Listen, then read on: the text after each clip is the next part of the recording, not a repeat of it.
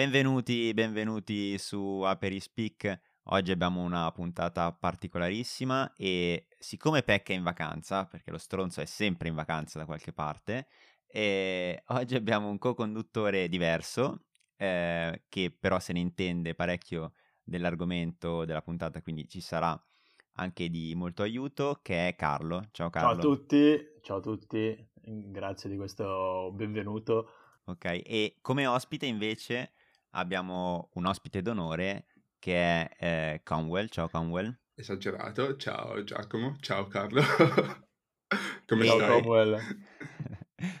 Stiamo tutti bene, come c'era, c'era un, una, non so se era una canzone o qualcosa del genere, comunque si spera di sì, anche se siamo in tempi un po' particolari. Allora, oggi parliamo di fotografia e anche un po' di cucina, visto, visto quello che fa Comwell, e lui è stato, è un fotografo e ha partecipato a, a Master of Photography qualche anno fa e poi eh, si è trasferito a Londra e, e, oltre a intraprendere appunto questa carriera ha intrapreso anche una carriera che ha a che fare con la cucina, ma sviscereremo eh, sì. tutto, un tutto, un po', con calma perché eh, sarà molto interessante.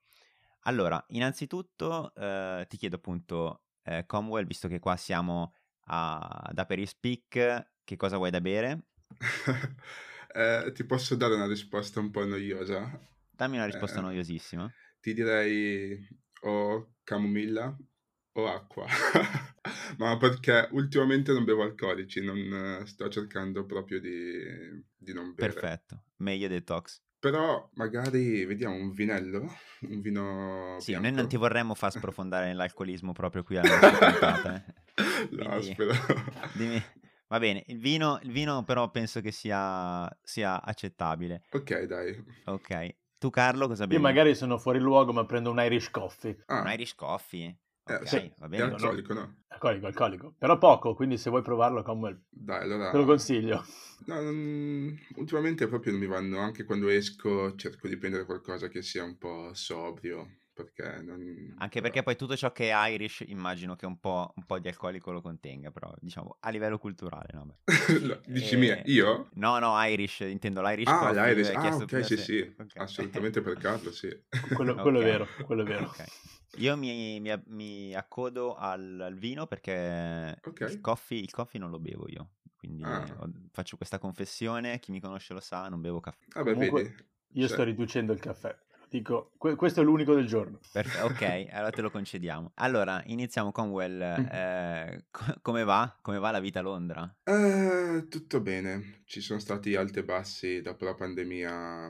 Eh, c'è stato un periodo di crisi, ma come immagino per tutti, però ci stiamo, ci stiamo rialzando pian piano. Ma tu sei partito, allora ricordiamo che tu sei eh, di Cesano, no? Cesano esatto. Maderno eh, qui vicino a noi, sì, anche noi siamo Brianzoli. Ah, ok. E, sì, eh, diciamo zona Monza. Ok, siamo e, mh, mm, quindi sei, diciamo, nostro compaesano che però ha deciso di trasferirsi a Londra. Prima di tutto, come mai? Um, ma perché non pensavo e non penso tuttora che l'Italia sia il posto giusto per fare lavori creativi.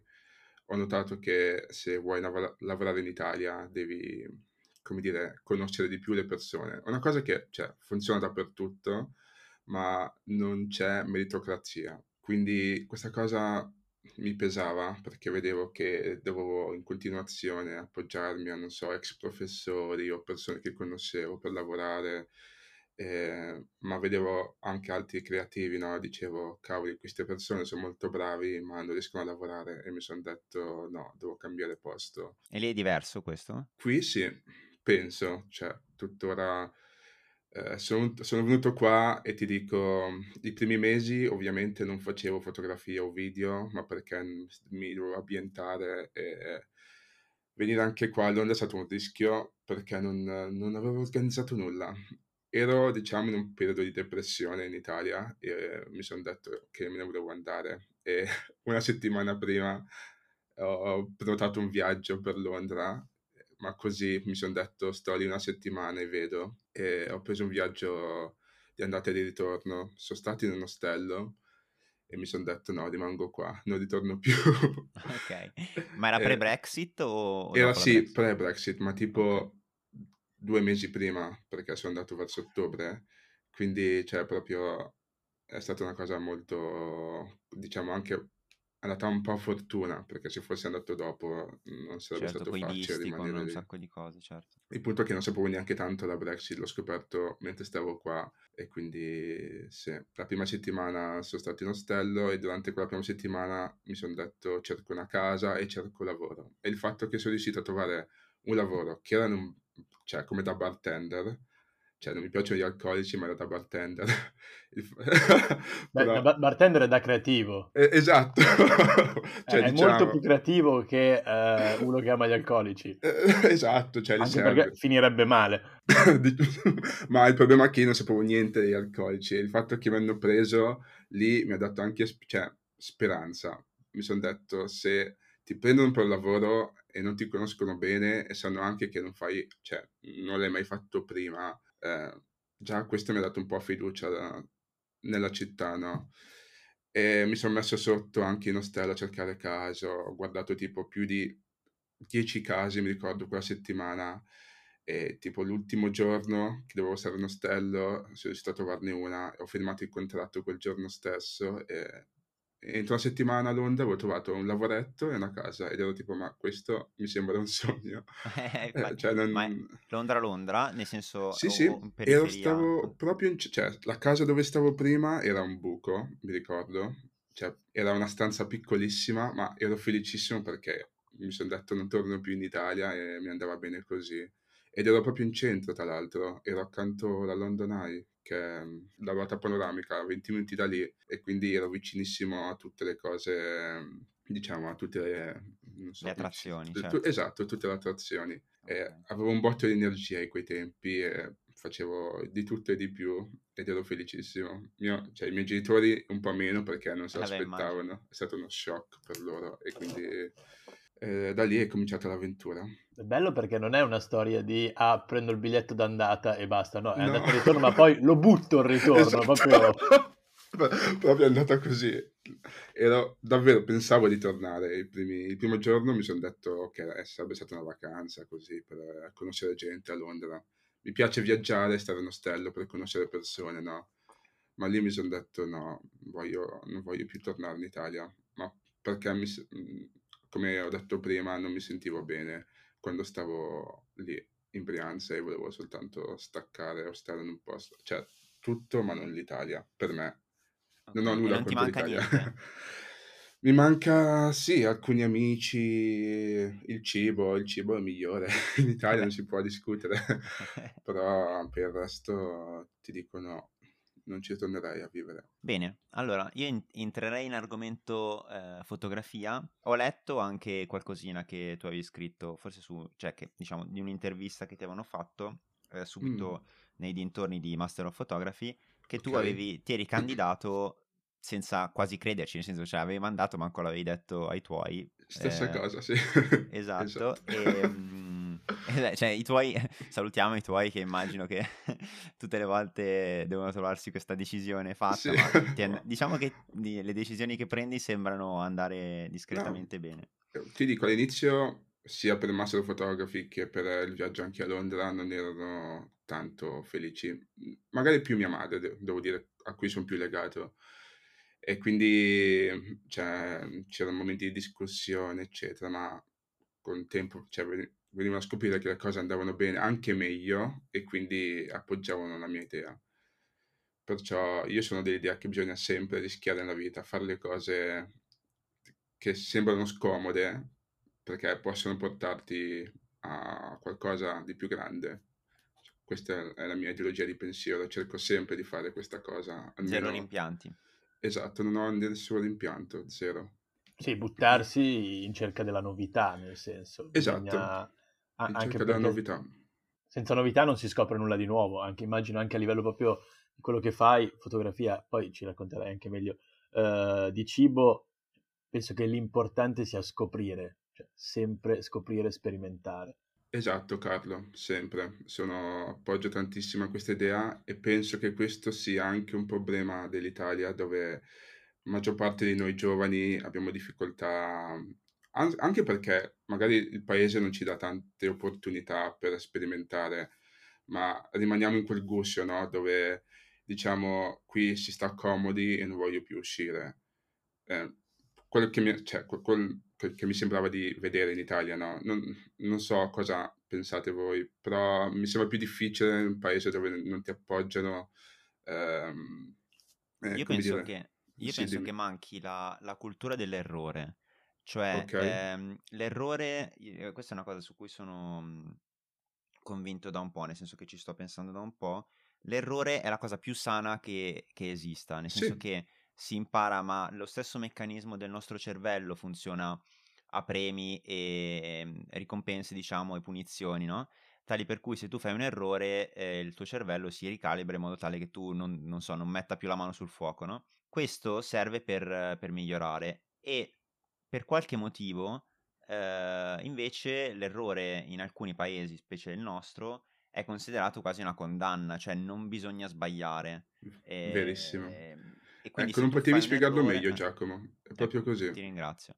E quindi, cioè, il, il, secondo me, i, il, i percorsi che sono più proiettati verso il futuro sono quelli dove ti è permesso di sbagliare di più perché ti è permesso di imparare di più sostanzialmente perché si impara solo dagli errori secondo me. Verissimo sono Quindi, totalmente d'accordo. se tu vai in un paese eh, per esempio quello che dicevi tu sul, sul bar sul, sul, primo lavoro da bartender cioè quello che, che è successo è che qua magari non ti assumono perché hanno paura di sbagliare cioè hanno paura che, di prendere la persona sbagliata no? vero sì. E quindi la pagherebbero. Invece, magari lì a Londra ti prendono. Se poi non sei in grado, pazienza, hanno fatto un errore dal loro punto di vista, ti licenziano e magari esatto. prendono un altro. Infatti è andata così. Dopo tre settimane sono stato licenziato. Eh, perché perfetto. ecco. chiedevano, non so, il uh, vodka lemon e io davo gin tonic perché non sapevo neanche perfetto, cosa fosse ti hanno giustamente lemon. licenziato. Però hanno imparato che la prossima volta... Però nel frattempo ti hanno dato una fiducia che ti è servita per andare avanti. Cioè esatto, cioè, ma infatti un... ero... Cioè, ero non penso che siano falliti per averti assunto, capito? No, assolutamente no, anzi, Quindi... ero molto grato di quel che era successo. Esatto perché mi ha poi condotto a dover cercare la fotografia come rimedio per eh, pagarmi le spese più in avanti. E quindi sì, come dici tu, bisogna fallire. Bisogna fallire, fallire non è una cosa negativa, come cercano di farci, come, non so, credere. Fallire eh, ci porta a imparare e poi fare cose nuove, no? Perché io imparo, io dico, cioè, io faccio un botto di errori ogni giorno, penso, però dopo mi, mi faccio tipo un'autoanalisi mi dico perché ho fatto questo errore, cosa posso rimediare, come posso cambiare. E lì secondo me c'è la crescita. Quindi eh, mi è piaciuto tantissimo il discorso che hai appena fatto riguardo l'Italia, dove se sbagli viene vista come una condanna. È verissimo. È difficile anche trovare lavoro come barista in Italia. Se non sei una ragazza con esperienza, cioè, ah, il fatto che io sono venuto qua senza anche un curriculum per lavorare in un bar, cioè, la dice lunga. In Italia tu devi inviare mille curriculum per lavorare in un bar, è assurda come cosa. Dai, non... Eh, mi piace come qua la cultura anche lavorativa ti insegna, perché tu prima di cominciare a lavorare devi fare un periodo di training e quindi per esempio una settimana ti seguono, ti dicono cosa fare, cosa imparare, eccetera. Quindi come dici tu, sì, c'è fiducia anche allo sconosciuto per vedere se è la persona giusta, perché non si sa mai chi avrai davanti, no? Quindi, quindi sì, questa è una cosa che mi piace tanto di Londra. Volevo chiedere a Carlo, hai, una, hai qualche curiosità sul suo percorso a Master of Photography? Uh, guarda, in realtà ti chiederei proprio come è nata l'idea, cioè come un giorno hai deciso, cioè ci provo e poi diciamo anche come è andata, perché è, cioè, è anche, è soprattutto interessante il percorso dentro, ma anche come, come è nato prima, come è nata l'idea, come ti sei buttato. Abbiamo detto che a te piace buttarti, eh, che a te piace non aver paura e per questo probabilmente sei a Londra, perché qua c'è una sorta di paura sempre nel buttarsi a fare le cose. Com'è andata in quel momento? Guarda, ti dico, è successa la stessa identica cosa dall'argomento di cui parlavamo del fallire, no? c'era la prima stagione di Master Photography, io ho fatto la seconda, la prima stagione c'erano le application, io avevo inviato la mia candidatura, ero lì, mi ricordo, ero tipo super fiducioso che mi avrebbero preso, non so perché mi sono detto, ma sì, io faccio fotografia, quindi non so, ma non so perché, ero tipo convinto che mi avrebbero preso. Ho aspettato tipo un mese e, e poi mi ricordo di averli scritti dicendo ma per caso sono stato preso o no? E dopo una settimana mi ha risposto dicendo che no, hanno scelto altri candidati. E mi ricordo mi l'ho preso malissimo. Invece poi il secondo anno, visto che hanno riproposto la seconda stagione, lì mi sono detto vabbè dai riprovo con un nuovo portfolio, però lì mi sono detto non, non avrò aspettative, mi candido, poi se mi prendono buona, però almeno ci ho provato. E lì, dopo una settimana, mi ricordo, mi hanno contattato ed ero scioccato, mi sono detto ma, ma come? E da lì ho fatto diverse interviste con loro, chiamate per capire se ero idoneo e tipo entro un mese mi hanno preso. E quindi anche lì ho imparato una lezione, mai avere aspettative su nulla, proprio Eh, zero. Perfetto. più hai aspettative, più rimani deluso dalla vita, E quindi questo sempre, esatto. sì.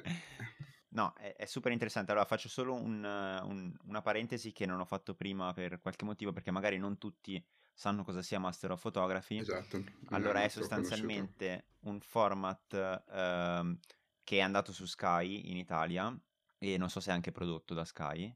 Eh, E- sì, ok. Sky Art.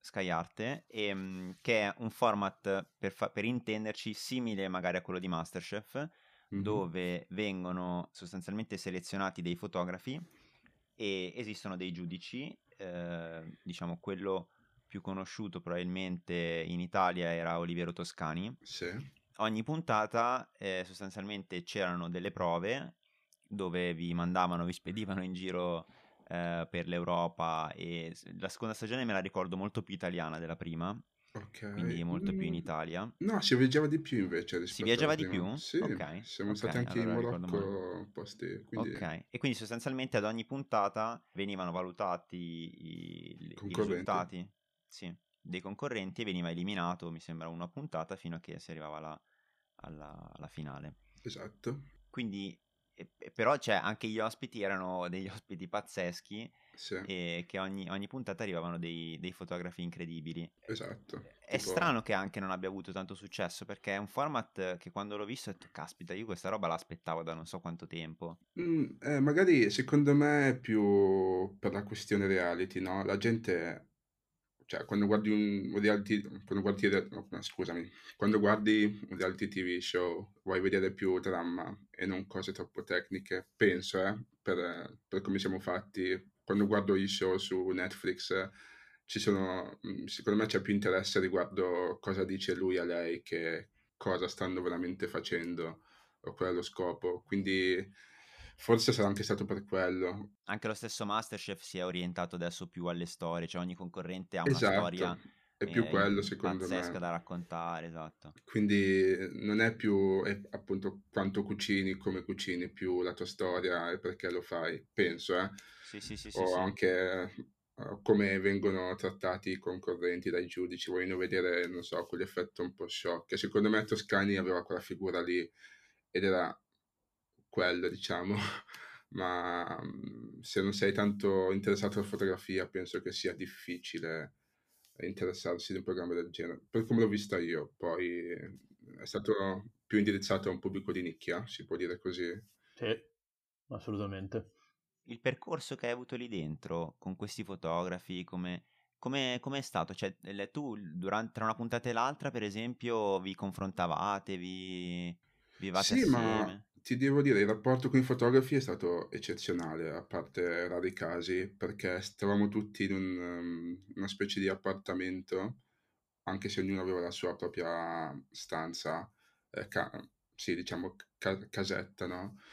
Però um, abbiamo condiviso un botto di momenti belli insieme, eh, ci sostenevamo pure insieme, non c'era tanto dramma. Secondo me anche quello è il problema, perché... Andavate troppo d'accordo? Eh, Esatto, andavamo troppo d'accordo, nel senso La quando gente una- vuole il dramma. Esatto, e non c'era proprio, c'era tipo agli inizi, ma tutte le persone che portavano il dramma sono state eliminate e quindi verso la fine eravamo tutti super eh, peace and love e quindi se tipo ci eliminavano piangevamo insieme, ci abbracciavamo, cioè era proprio devo dire, fantastico per il rapporto con i concorrenti. E non so se è una cosa positiva per la TV.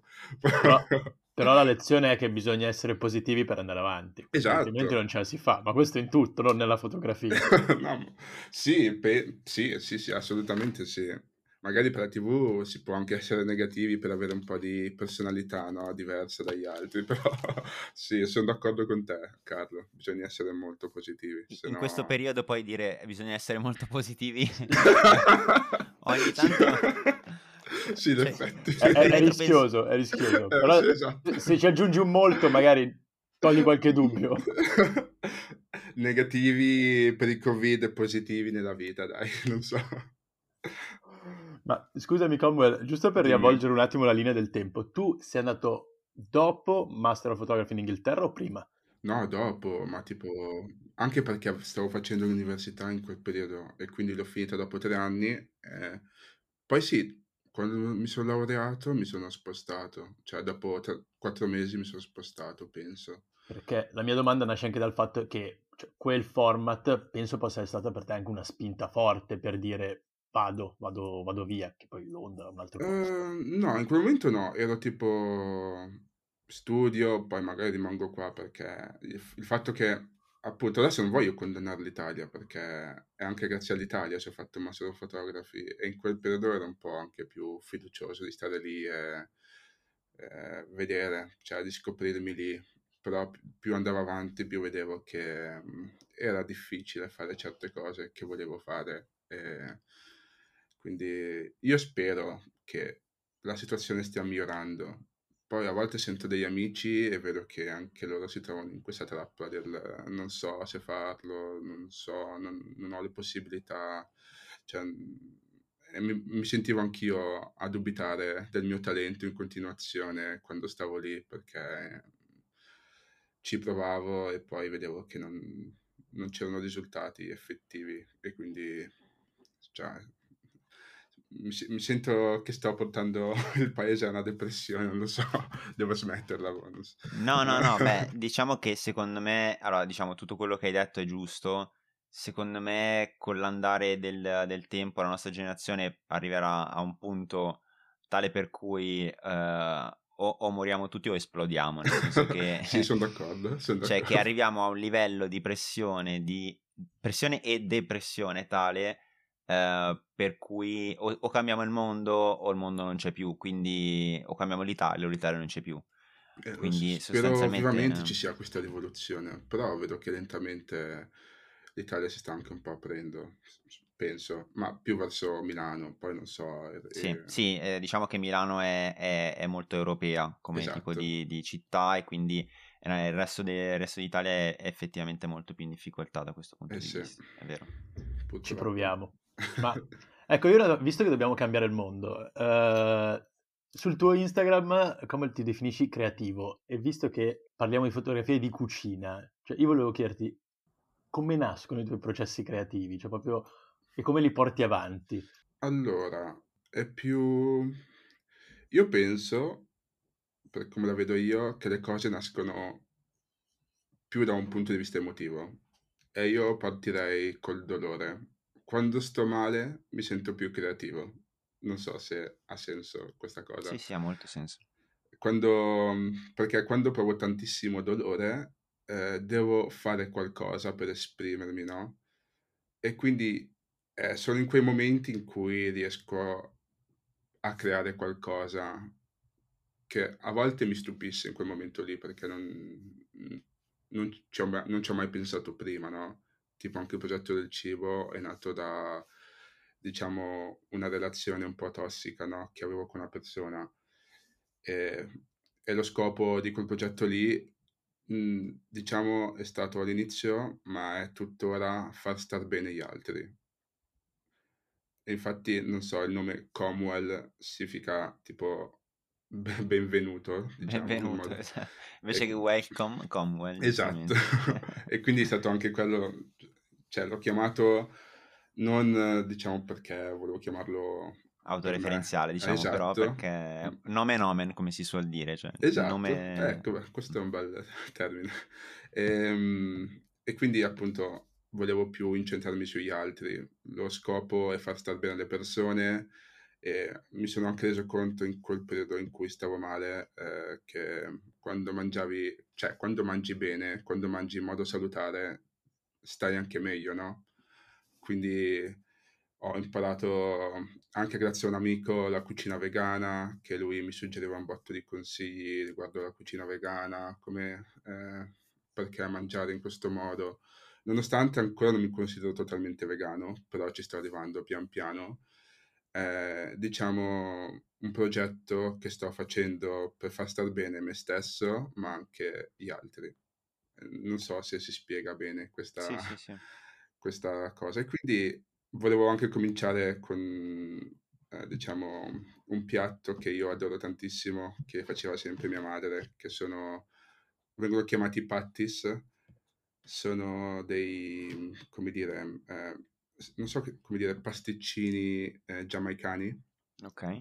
Eh, però salati non so se chiamali pasticcini, com'è che li chiami? Sono fatti di sfoglia? Come sono esatto, fatti? non sono fatti, solitamente sono fatti di sfoglia, ma dato che utilizzo un processo diverso eh, con la farina integrale, diciamo, hanno più una consistenza più dura.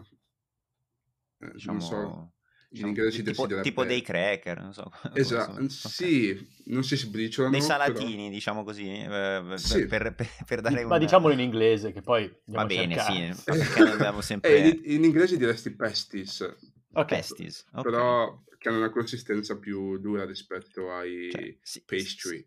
Dico, sono... si chiamano così? Ah, ok, sì, ho capito. Sì. Non so, infatti voglio cercare la traduzione in italiano, sì, però sì, non capito, penso ci sia una traduzione. eh, eh sì, quando, quando, cerco in Italia, in italiano mi dice pasticcini, però i pasticcini a me come, te, cioè, mi viene, come immagine mi viene in mente le cose piccole, eh, salate no? o dolci, non so. Quindi non so se c'è un termine Delle esatto. paste, delle paste, sì. Ma aspetta, che sono tipo dei panzerotti, ecco. Ok, ok. Panzerotti, panzerotti ah, però giamaicani e ho notato che non sono molto conosciuti no? in, uh, in, Europa, cioè sono conosciuti più dalla gente giamaicana e il mio scopo okay. era anche renderli, cambiarli un po', renderli Ma un tu li più... cucini e li deliveri? Esatto, come di... okay. per il momento sto facendo delivery a persone, eh, amici, conoscenti, clienti, eh, li porto a loro e, e devono, non so, cuocerli nel forno per tot tempo e poi Ah, ok, Sì. quindi tu eh, li impasti a casa sostanzialmente. Esatto, sì. Però Li adesso prepari sì. e glieli, glieli fai por- cioè, glieli porti tu a mano o glieli fai portare in qualche modo da No, qualche per il corriere? momento li porto io a mano Ok, perché mh, per questioni, diciamo, come che si dice, non posso cioè lo scopo era fare Uber Eats, ma non posso per il momento farlo nella casa in cui mi trovo. Quindi lo scopo è adesso trovare una cucina dove poter... Problemi sanitari, diciamo, dovresti avere alcune cose, magari qualche certificato. No, sono più permessi, diciamo, dal ah, okay. proprietario di casa okay. che... Ah, ok. Non... Sì, okay. esatto. Però vabbè, sto sperimentando al momento per vedere se può funzionare. Poi... E da lì sei partito a fare anche altro, oltre a questi panzerotti giamaicani? I teli di cibo? Sì. Per il momento mi sto più concentrando solo su questo, poi okay. vedo, anche okay. perché all'inizio stavo lavorando con un'altra persona, però questa persona ha mollato il progetto perché voleva trasferirsi in un altro paese e quindi al momento mi trovo da solo, però... Perché sto... se guardiamo sulla, sulla, pagina Instagram è piena di comunque di cose carine, cibo, eccetera, e quindi immaginavo, pensavo che facessi eh, tutti queste, questi ti stessi diciamo ah, specializzando sì allora ci sono anche come dire delle side dish come si dice um, secondi piatti però okay. la gente ordina più come dire i panzerotti per il momento perfetto, perché sono perfetto. la cosa diciamo più hai fatto tipo anche un'app un sito da, direttamente da un sito come ho funziona? fatto un sito sì per okay. renderlo un po' sto cercando di creare un brand diciamo per il momento il logo è molto bello il logo è molto mille. bello Grazie mille. Eh, sì, sto cercando, diciamo, di creare un'immagine, ma anche un messaggio. E quindi ogni volta che becco una persona cerco, il mio scopo è anche di, non so, Brand farlo. making, certo, fare un po', prendere, Esatto, sì. Il coinvolgerlo. mio scopo, ultima cosa dico, il mio scopo è creare un, un posto dove le persone possono beccarsi e conoscersi, non, eh, non stare connessi al telefono e non solo cono- venire con gli amici, cioè tu devi venire qua e conoscere altre persone. Guarda, se vuoi ti posso dare un- un'ottima refer- reference Sì. che è di un posto a Milano che Ok. probabilmente conosci, conosci anche, che è eh, Sarpi 8. L'ho sentito, adesso lo sto scrivendo. Sì, Sarpiotto. Sarpi 8 e praticamente loro hanno eh, questo spirito, io lo- sono- ho partecipato a un evento lì Sì? e ho conosciuto il proprietario, molto simpatico e tutto, e se vai sul loro sito effettivamente hanno un progetto che secondo me ti può dare parecchi spunti Mm, perché anche loro eh, sostanzialmente hanno una politica per la quale tipo dopo un certo orario non accettano più eh, gente che magari si mette al tavolo a lavorare, ma devono per forza socializzare con quelli che ci sono nel posto. Bellissimo. E, o cose di questo genere e, mm, e hanno creato sostanzialmente un brand attorno a questo, a questo posto E che è sta veramente funzionando carino. bene? Sì, è in via Wow. Paolo Sarpi 8 ed è un po' diciamo il posto degli hipster a Milano Ehm, io sono andato perché avevo eh, s- sono abbonato al post.it Sì? e non so se tu segui tanto eh, il- diciamo le news in Italia ma eh, fanno un podcast eh, Francesco Costa che è uno dei, ehm, dei podcaster e dei giornalisti più bravi che abbiamo in Italia ha- faceva la centesima puntata del suo podcast e la faceva per degli abbonati diciamo tra virgolette estratti diciamo quelli che si erano prenotati prima e la facevano in questo posto, offrivano la colazione alle 6 di mattina, perché lui registra Wow. il podcast a- la mattina alle 6. Ok. E, e quindi eravamo tutti, tutti qui questi- in questo posto alle 6 di mattina, dove lui registrava questo podcast davanti a noi e, mm, e si, si mangiava una colazione offerta dal posto, perché il posto è dove loro vanno spesso a, mm, a far colazione e riunirsi, ma è un posto veramente carino, eh, in via Paolo Sarpi, quindi a Milano. E secondo me se vai sul sito trovi tantissimi spunti mm, interessanti per il tuo No, sto progetto. guardando, sembra fantastico. Se Eh, dovessi mai venire e tornare, ci voglio passare. Lo fanno ancora questi, cioè, li fanno ancora questi eventi, vero? Giusto? Sì, loro fanno eventi sempre, quindi poi lì ov- ovviamente è un bar normale, eh, se tu ci passi comunque, però hanno queste politiche per le quali eh, la socializzazione è centrale nel loro progetto. Mi piace tantissimo. Grazie Quindi- mille per questo consiglio. Figurati. Per tornare a- al- all'esperienza fotografica invece, Sì? volevo chiederti qual è stata la tua puntata preferita, cioè qua- qual è stato il tuo progetto o il tuo incontro preferito con qualche fotografo di quelli che venivano ospiti? Mi stai chiedendo la puntata preferita o la persona che... Diciamo, cosa, cosa ti è rimasto di più di questa... Di questa eh, Di, di tutta eh, secondo me più l'esperienza interna, le persone che ho conosciuto e mm, anche diciamo il fatto di dover stare, che per me non era normale, stare di fronte alla, fotoca- alla, alla videocamera, no? dato che venivamo ripresi costantemente. Questa per me è stata una grandissima challenge perché mi sentivo molto scomodo all'inizio, però mi ha dato anche un po' di confidence andando avanti. Quindi mm, sì, di- direi che mm, l'esperienza assolutamente con le persone durante le puntate e, Hai eh, mantenuto qualche contatto sia con i fotografi che con i giudici che con... so. Sì, ho sentito, cioè sento ancora spesso alcuni fotografi, meno rispetto a prima, ci sentiamo anche perché siamo più vicini, non li ho ancora beccati, però stiamo tipo pianificando di vederci quest'estate in un altro paese, possibilmente. Quindi questa è la cosa bella, che sia rimasto il rapporto con alcuni, alcuni fotografi.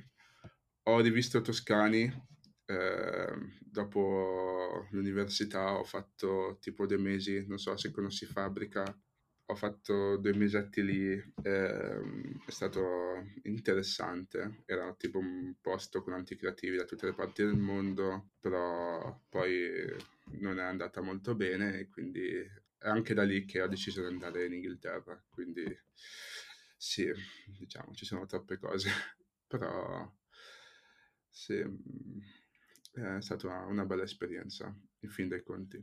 Sì, ecco, devo dire che, cioè, parlo anche per esperienza personale, mi fa piacere che l'hai detto, Cioè, per chi sta dietro la macchina fotografica, Cioè, penso che a volte sia molto difficile andare dall'altra parte, cioè quindi essere ripresi.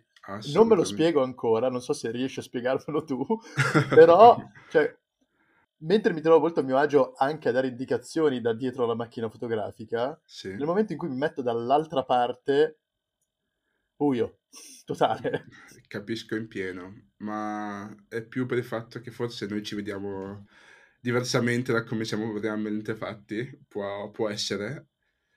Eh, quindi, quindi dici è una cosa per tutti, non siamo... Sì, assolutamente, non è per niente facile stare davanti alla fotocamera, bisogna essere, come dire, bisogna essere un po' confidenti eh, dopo un po', quindi non so, io adesso mi sento leggermente più a mio agio a stare davanti, adesso mi faccio delle foto anche da solo quando non riesco a ottenere dagli altri e quindi ti serve anche come dire, tanta energia perché te poi ti rivedi, vedi tutte le smorfie, vedi tutte le imperfezioni, cominci a, non so, a giudicarti, dire oddio non, è, non sono così, non sono così, però secondo me più lo fai, più, più ti può anche aiutare, diciamo, ad accettarti per come sei, perché siamo tutti bellissimi. Questo lo penso veramente, anche attraverso il lavoro che ho fatto, dove ho dovuto fotografare eh, una giornata centinaia di persone sconosciute eh, ed era bello vedere